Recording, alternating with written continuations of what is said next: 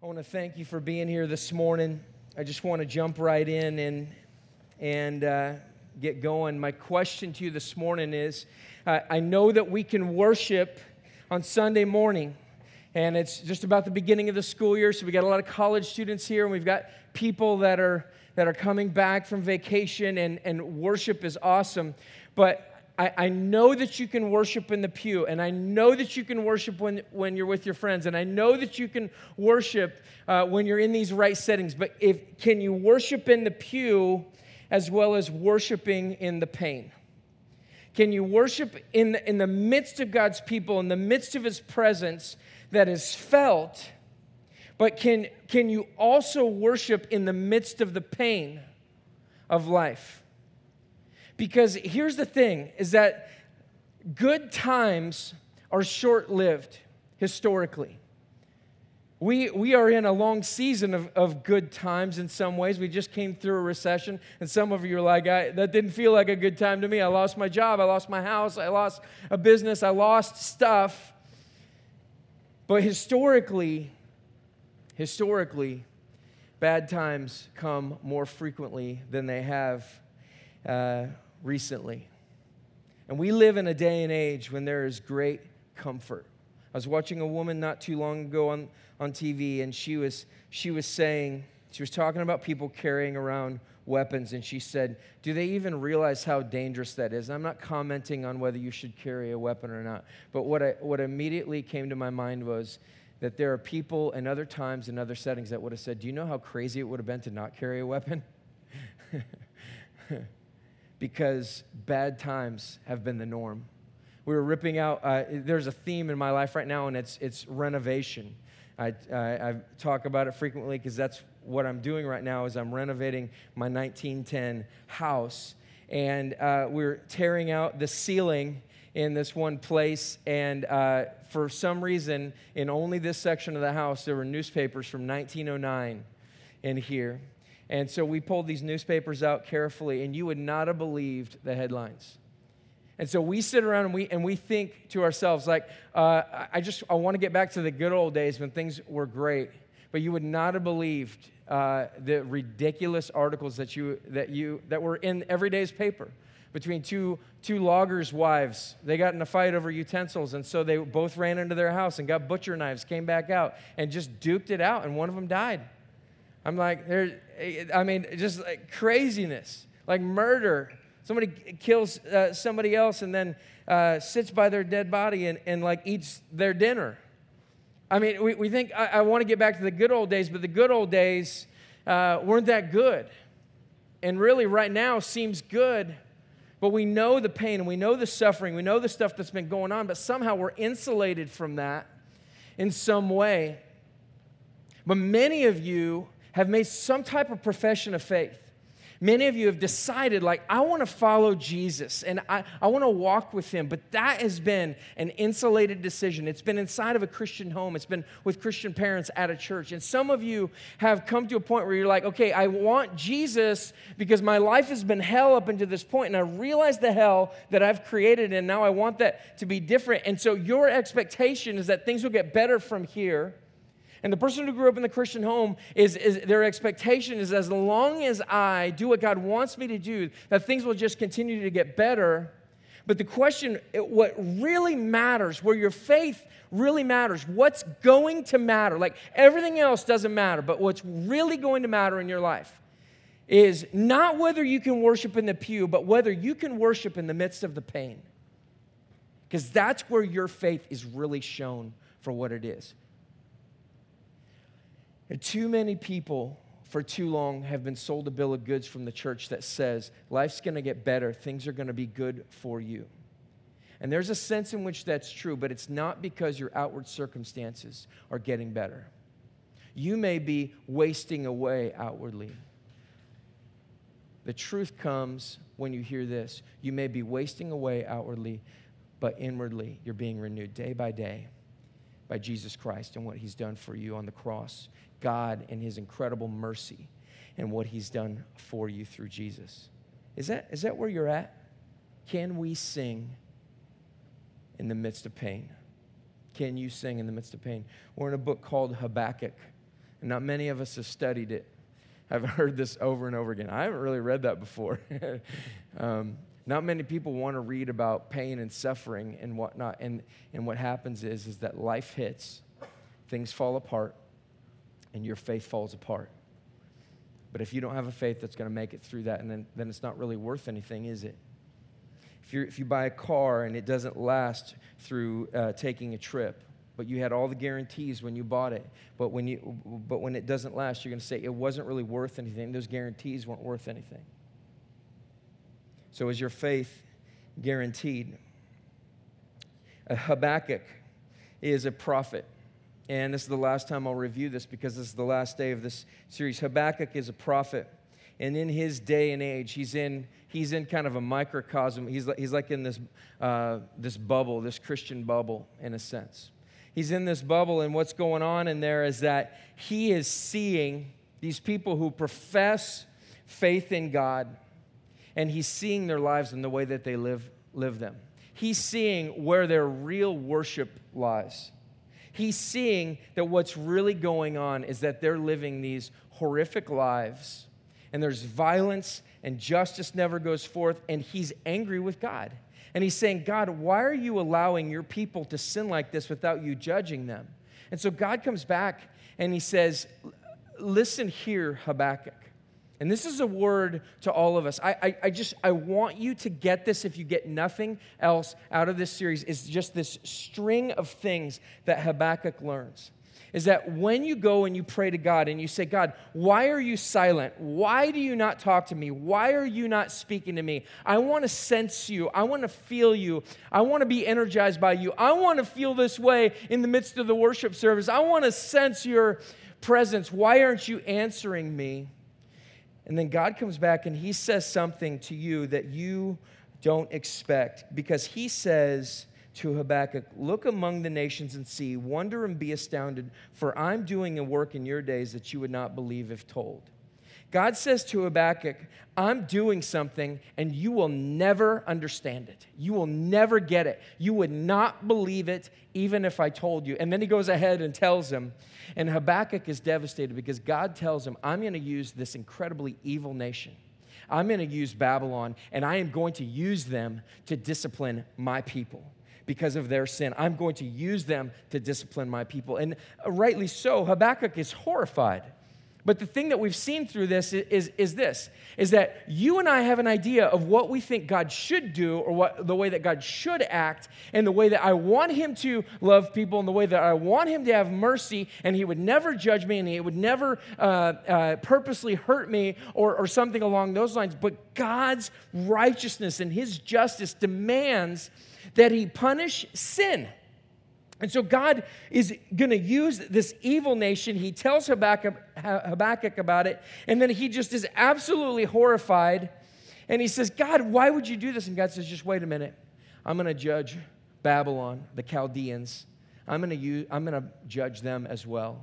Just you wait and see. And the view that we get of God is this is that God is so sovereign. He's so in control. He's not just sovereign over whether you have a good day or whether you have traveling mercies or whether you have or whether you get the job or whether you get the girlfriend or whether you get your spouse back or whether you get the raise or whether you God's not just sovereign over those little sometimes minuscule things that are going on in your life. God is sovereign over the nations.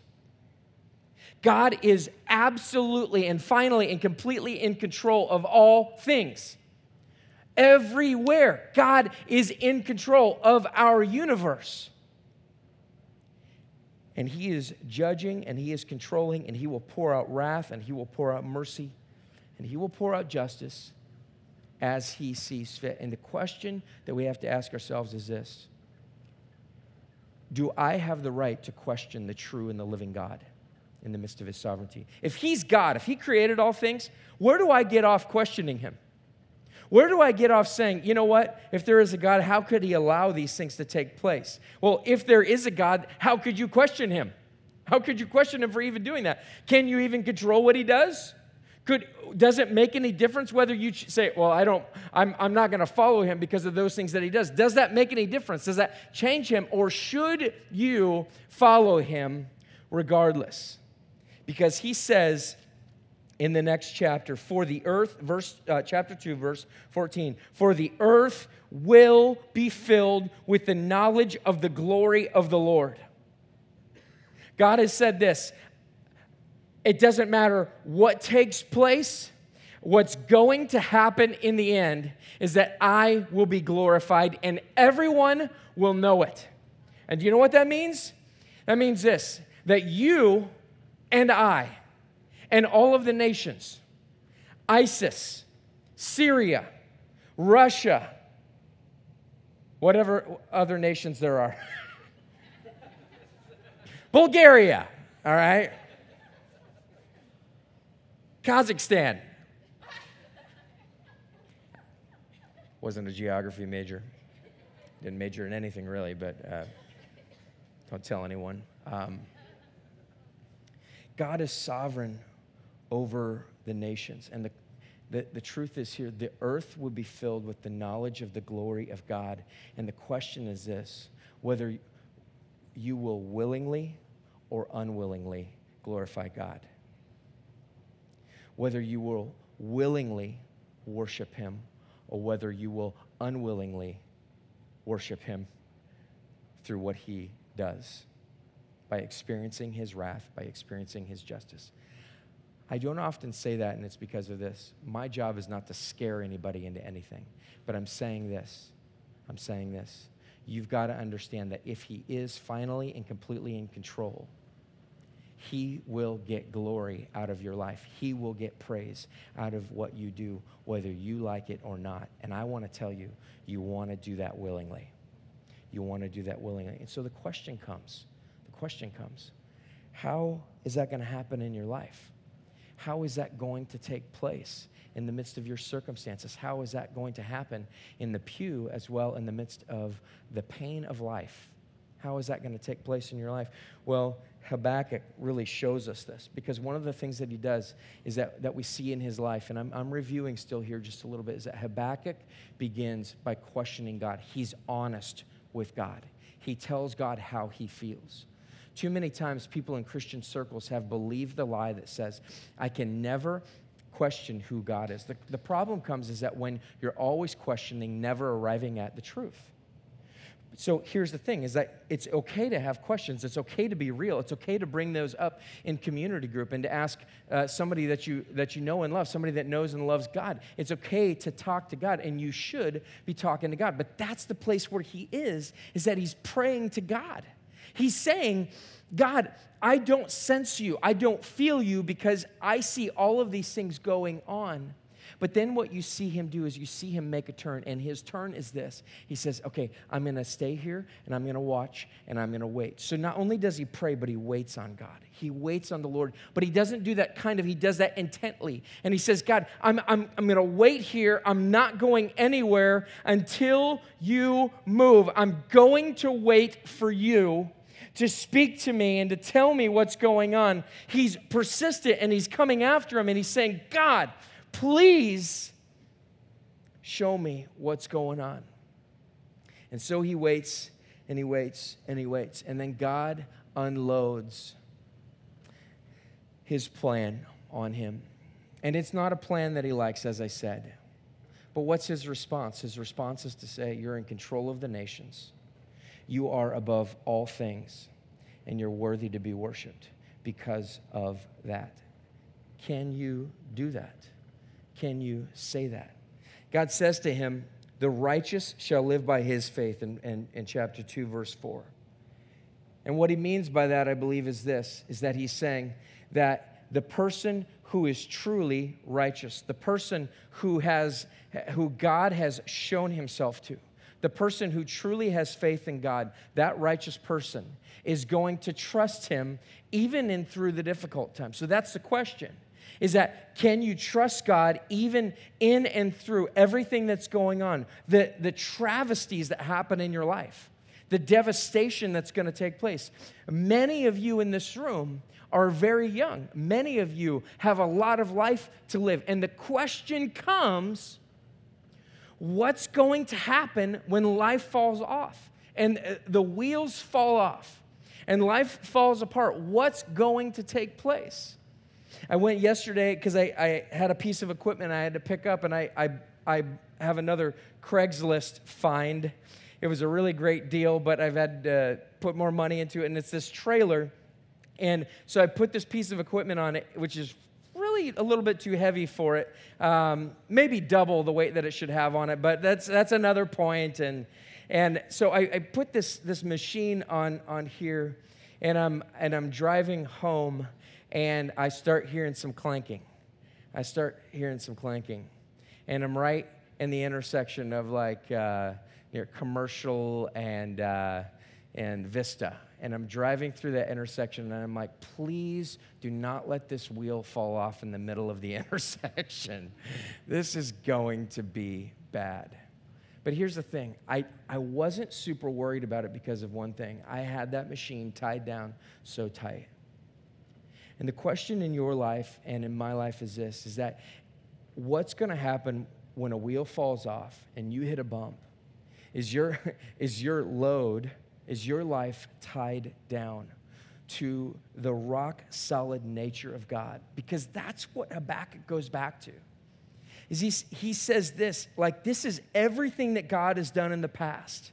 And when I look at everything that he's done in the past, some of you have questioned whether the Old Testament matters. The Old Testament matters because of this, because the Old Testament shows us the nature and character of God. The Old Testament shows us God's unfolding plan of Jesus, his unfolding plan of redemption. And so it's absolutely critical that we know it. And what that is, is that's an anchor point. It's an anchor point in the past that says, I am hanging on to who God is and what he was in that time, and that he never changes, that he always stays the same. He is always this God.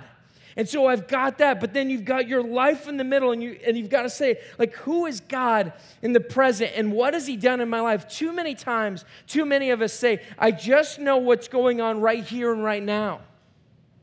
And you, you inadequate, inadequately uh, define who God is based on your circumstances, but your circumstances don't really tell you jack because of this, because your circumstances do not have the broad view of what God is doing in the world and throughout the nations and all things. And so you have to go back to really understand that God was sovereign over all things in the Old Testament from the beginning of time, and He is today. And so your circumstances are under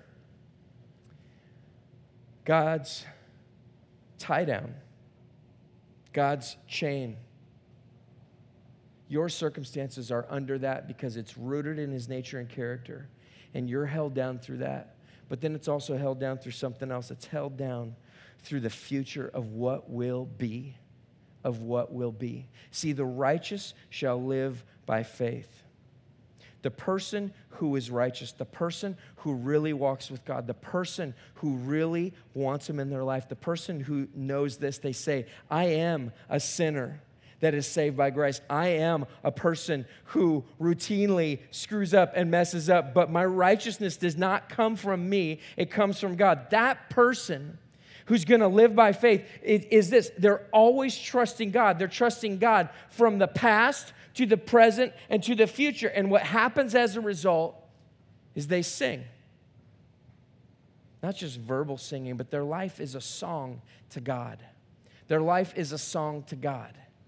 And so they can worship in the pew and they can worship in the pain. And they can worship God uh, when they're with their Christian friends, but they can also worship God in the midst of all, everything that's falling apart.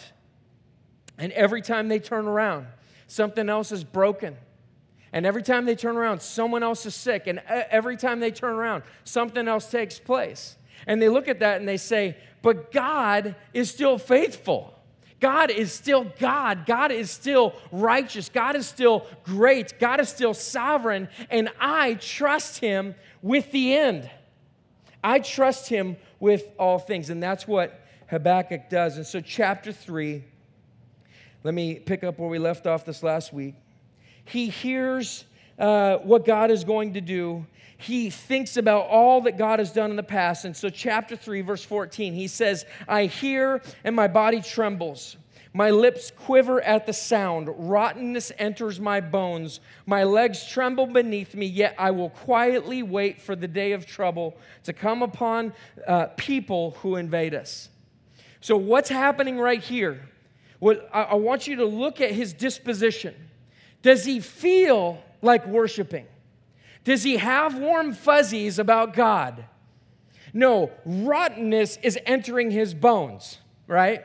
His lips are quivering. He's shaking in his boots. He's a man, and he's admitting this, and he's saying, I am scared of this God in this time over what he could do and what he's going to do in the world. He's scared. He's scared, but does he worship in the pew as well as in the pain? And so he picks up in verse 17, and I want you to write this somewhere. I want you to underline this. I want you to come back to this. Because when, when stuff hits the fan, this is, this is just what needs to be said. Though the fig tree should not blossom, nor fruit be on the vines, the produce of the olive fail, and the fields yield no food the flock be cut off from the fold, and there be no herd in the stalls. Yet I will rejoice in the Lord. I will take joy in the God of my salvation. This guy has preemptive faith. And what he's saying to you and to me is a song. Because it says at the very end, to the choir master with stringed instruments. He says, I, we, we need to sing this together. We need to sing this dirge, this unhappy song together so that we're ready for this when this comes. And he says this complete and total social collapse is going to take place in my nation. Complete and total social collapse is going to take place in my nation. He says, The fig tree should not blossom. Figs are kind of a, a, a snack, they're a staple a little bit in their time, but, but not exactly the sustenance of life. It's, it's kind of a luxury. So he says the fig tree, the luxuries are gone. The, the things that make, make things taste good, they're, they're gone. But what if there's no wine? What if I'm thirsty? What if I don't have what I need? Nor fruit be on the vines. What if, what if I don't, what, what if I'm just kind of thirsty? So now I, I don't have the luxuries, but now I'm just, I'm uncomfortable. I'm uncomfortable. Discomfort has come to my life. Discomfort has entered into my life, and now I don't have the things that I want. Economic collapse has come, social collapse has come. And then he says, the produce of the olive fail. He's talking about oil. He's talking about everything that's derived from olives. So there's, there's oil for cooking, there's oil for lamps. And so he's saying, So I don't have the light that I need. I don't have the stuff that I need to even be able to cook with. And so he says, Not only am I uncomfortable, I, I don't have the luxuries in life, I'm a little bit thirsty, I don't have enough to cook with. And then he says, in the fields yield no food. Okay, so now we're into, now I'm just flat out hungry. You want to know how hungry he is? You read in Lamentations. It's stuff I don't even want to read. It's very, very, very hungry. It's people starving to death. though I don't have the luxuries, though I don't have stuff to drink, though I don't have stuff to cook with, and I don't have light, and then on top of that, the, the fields, the barley and the wheat, or whatever else they have, the, those staples of life are not there. I cannot have anything to eat.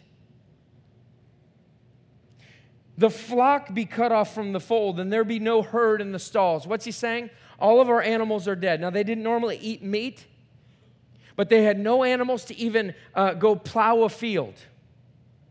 They had no way to get, to get anything. So there was no hope of the future of, okay, let's just replant, let's just buckle down. No. All, every, every single bit of hope that they had was out the window. Everything is gone. Now, let me just tell you something real quick. God, in His great mercy, will get you to that point where you say, I have nothing. I don't have what I need. I don't have what I want. I don't have enough to survive. God, in His great mercy, would get you to that point. Why? Why would He allow this? So that the only thing that you have is Him for your dependence. The earth will be filled with the knowledge of the glory of God. Will you do that willingly or will you do that unwillingly? Will you, by faith, walk and say, God, I trust you, even though all of my stuff is gone, even though all of my food is gone, even though all of the luxuries that I have in life are gone? Will you walk with Him in that? God, in His mercy, would get you to this point. And He says, Yet I will rejoice in the Lord. Now, stop right there for a second. What's he saying? He's saying it's not just rejoicing, it's to exult, to triumph. It's not just somebody who says, God, okay, I'll trust you. Okay, fine, I'll, I'll walk here with you. What he's saying is that, and, and, and, listen, we're not all perfect and we're not all at that place. And it, yes, we are in that place sometimes. I don't want to make it more than it is, but I, I just want to say this that the person who trusts God is finally avail, uh, uh, able to get to a point where they say, Not only am I just rejoicing, I think that word doesn't explain exactly what it says. That word, the real word there in Hebrew, means this to exalt, to triumph. It's football game esque, jumping up and down. I don't get into, into sports very often, but every now and then, like the, the last game of the playoffs, or like when a friend of mine is playing, when, or when my son kicked the, the first, and I think it was his only goal, he might have he might have gotten two at, at a soccer game, and it was just like, yeah! Oh my gosh! It was amazing. This is the type of rejoicing. Yet, I will rejoice in the Lord. Everything's gone. I can't eat. Yay, God. God, thank you. Oh my goodness. You are so good. How absurd is that? How absurd is it that somebody is able to say, like, I'm rejoicing in the Lord, and yet everything's falling apart? The next thing he says is, I will take joy in the God of my salvation. And so he's almost repeating himself. It's a little different word, but he says, I'm going to exalt, I'm going to triumph in what God is, is doing, but then it is a full on shout. Yes! He's shouting to God. Where does your faith start and stop? When are you shouting for God? When are you praising Him, rejoicing in Him, rejoicing in what He's done for you? Is it in the pew when you get an emotional feeling, or is it in life when life is falling apart? Because that's when it matters. That's when it matters. All of this other stuff can go away. But what really matters in your faith is whether you can worship Him in the midst of your suffering, in the midst of life falling apart. Can you exult in Him? Can you rejoice in Him? He says, God the Lord is my strength. He goes beyond and he says, I have no strength left. I have no drink left. I have no food left, but God is my strength. Do you see what just happened there? All of that stuff got taken away. And what are you and I left with? Okay, was that my strength? Was that relationship my strength? Was my marriage my strength? Was the, my position in life, my social status, the acceptance among my peers? God is my strength. God is my strength. And do you know what has to happen sometimes? This is one of my favorite passages. I come back to it often Psalm 42, or the psalmist is saying, but this is the, uh, the, uh, the verse that often gets put on the coffee cup or whatever. There's also a very uh, obnoxious Christian song that one of our guys always asks us to sing. And uh, you remember this? As the deer panteth for. That's great, great tune. Um, uh, it, the only reason why it is good is because it's scripture. Psalm 42, verse 1. Uh, small caveat, all right. Uh, As the deer pants for flowing streams, so pants my soul for you, O God. My soul thirsts for God, for the living God. When shall I come and appear before God? So the psalmist is saying, okay, I'm, I'm like coming after you. I'm thirsty for you. I want to be with you. I want to hear from you. I want to drink from you. And then it's like this really joyful song as the deer panteth for the water. Uh, what's he say next? My tears have been my food all day, night, uh, day and night. While they say to me all day long, Where is your God? He's like, I am crying. I'm suffering. Life is falling apart. People are saying to me, Where's your God now, sucker? You see what's going on in this world? The racism, the lack of justice in our, in our world, the police being killed. Do you see the kids suffering in, in Syria? Do you see what happened in Italy? Do you see what happened anywhere else in the world? A thousand times over in, in Salem. Where is your God? My tears have been my food all day long. But my soul pants for you, for the living God. When can I come and meet with God? That's what the person of faith says. They said, My strength is gone from food, but that was not my strength originally. It was God is my strength. So he says, These things I remember as I pour out my soul, verse 4 of chapter 42 of Psalm, how I would go with the throng and lead them in the procession to the house of God with glad shouts and songs of praise, a multitude keeping festival. He says, I remember when I was back in church. I remember those times and I long for them, and they're awesome. This morning was awesome. Ryan and, and our worship team led us incredibly to see God, to see Jesus Christ, to show us who He is. And He's saying, I remember those days. I remember what's going on. And then He says, Why are you so downcast, O my soul? He starts questioning himself. He starts saying, He starts talking to himself. He starts saying, Hey, soul, what's up with that? Why are you so depressed? Why are you so down? Why are you in turmoil within you? And what's he say? Hope in God. Hope in God, for I shall again praise him, my salvation and my God.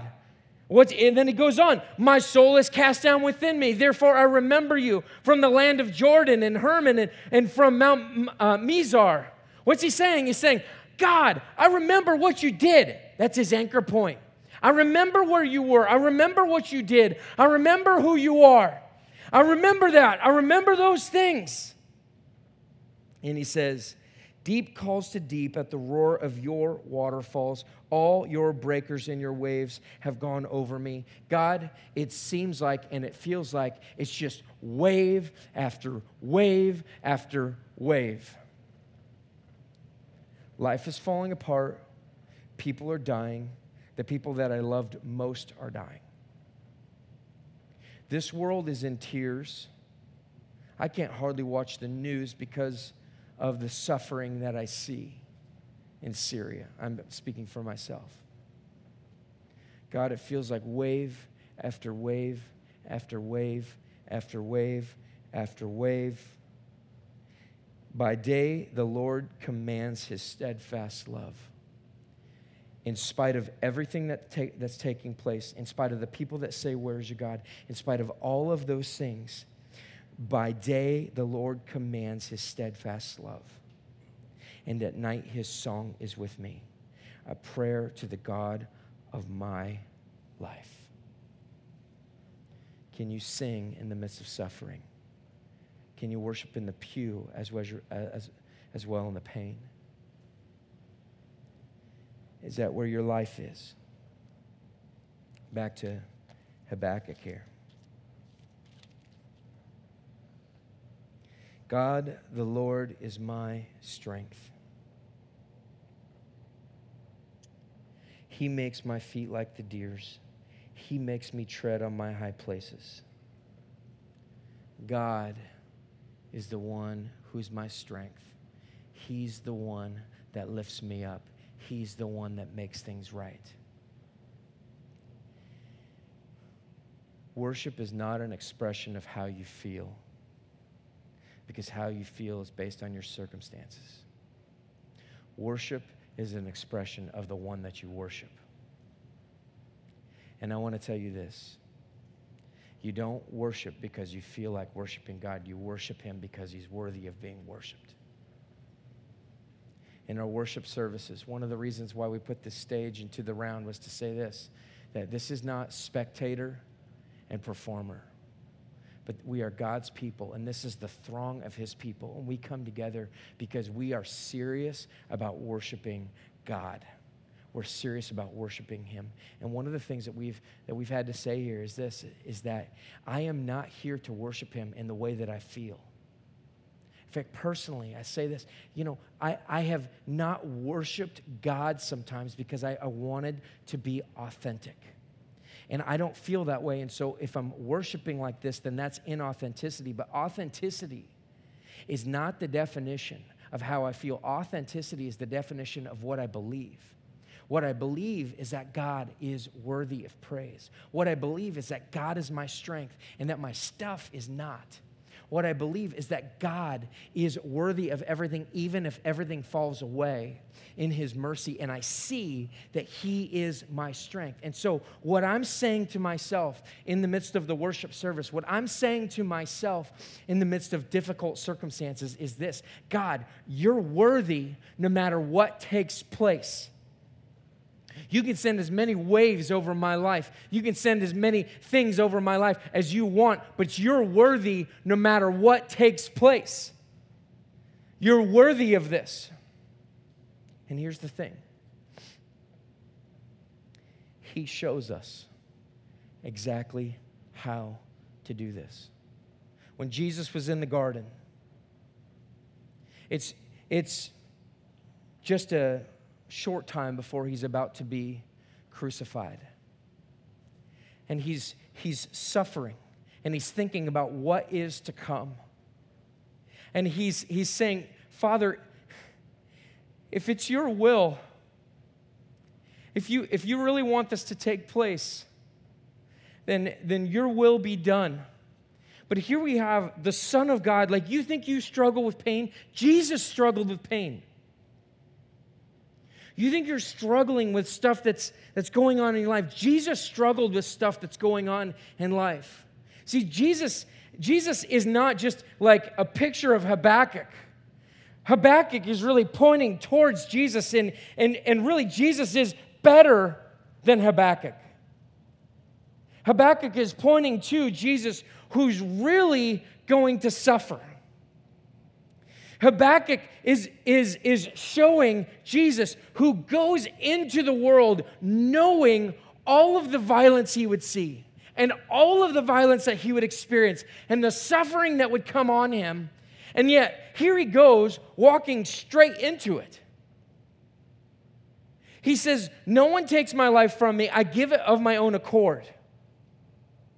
He uh, persistently prophesied, My time has not yet come. And he's saying, I am going to the cross. I'm going to die. So he goes knowing that he's going to experience that violence, that he's going to experience all of that suffering, that he's going to experience the blood loss and the pain of bleeding out on a cross. The most excruciating from the cross death that could ever happen. And Jesus goes, and what he does is that he has decided from the beginning of time to say that the righteous shall live by faith. And so there's this trust aspect that says this the sovereign God over all things, while he has allowed suffering to take place in our world, he suffered himself. He suffered himself and he went to the cross for us. It says this in 2 Corinthians 5:21 for our sake he made him to be sin who knew no sin so that in him we might become the righteousness of God. God's righteousness is transferred to you and me through his own suffering. Do you think that you're suffering? Do you feel like you're suffering? It's real suffering. Jesus went through it, Jesus experienced it, but he experienced it for you. He experienced it for you. The righteous shall live by faith means this that is, it is your trust in that event that he is the Son of God and that he suffered in my place so that I would not have to experience the wrath of God eternally. Do you have that faith in God? Morality will not save you. Being a good person will not save you. Living a good life and being faithful to your wife or husband will not save you. Doing all the right things will not save you. It is faith in Jesus Christ on that cross, the better picture of Habakkuk, that saves. Do you have faith in him? And will that sustain you in the pew as well as in the pain? Put your trust in Jesus Christ by saying to him, Lord Jesus, I want you to be my strength. I want you to be the one that I follow. I want you to be the one that I look to. I don't want anything else to come between me and you. Strip those things away, and God, in His mercy, will allow you to suffer so that you can see that God is your strength eternally. Let's pray.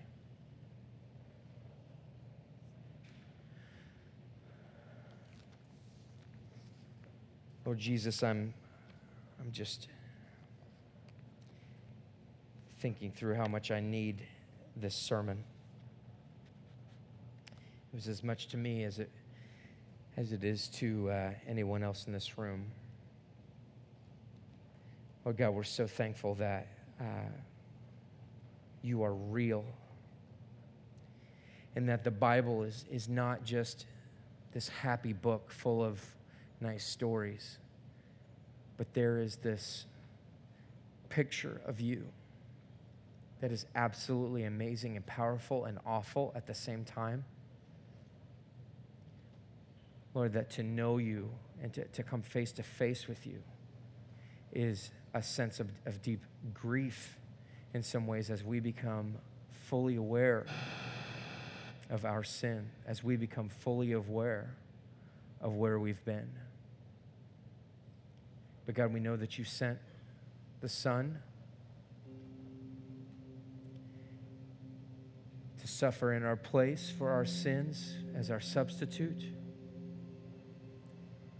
God, I'm praying that that would be our great hope as we walk out of here, that, Lord, that we would begin to worship you, not just at specific times that have been set aside, but, Lord, that we would worship you all the time, that, Lord, it would be our life song, that our life song would be that I, I can worship you in the pew, but I can worship you in the pain. God, though, though everything falls away, there's no figs, there's no olives, there's no, there's no wine, there's no grain, there's no livestock. And Jesus, all I have is you. All I have is you. I'm just, it's just, it's just me and you now. God, in your mercy, we, we ask for this, but Lord, we, we don't take that lightly. We know that there's pain involved. So, Lord, we ask you to, to give us what you've given us the faith to, to handle. And Lord, that we would grow in that. It's in your name we pray. Amen.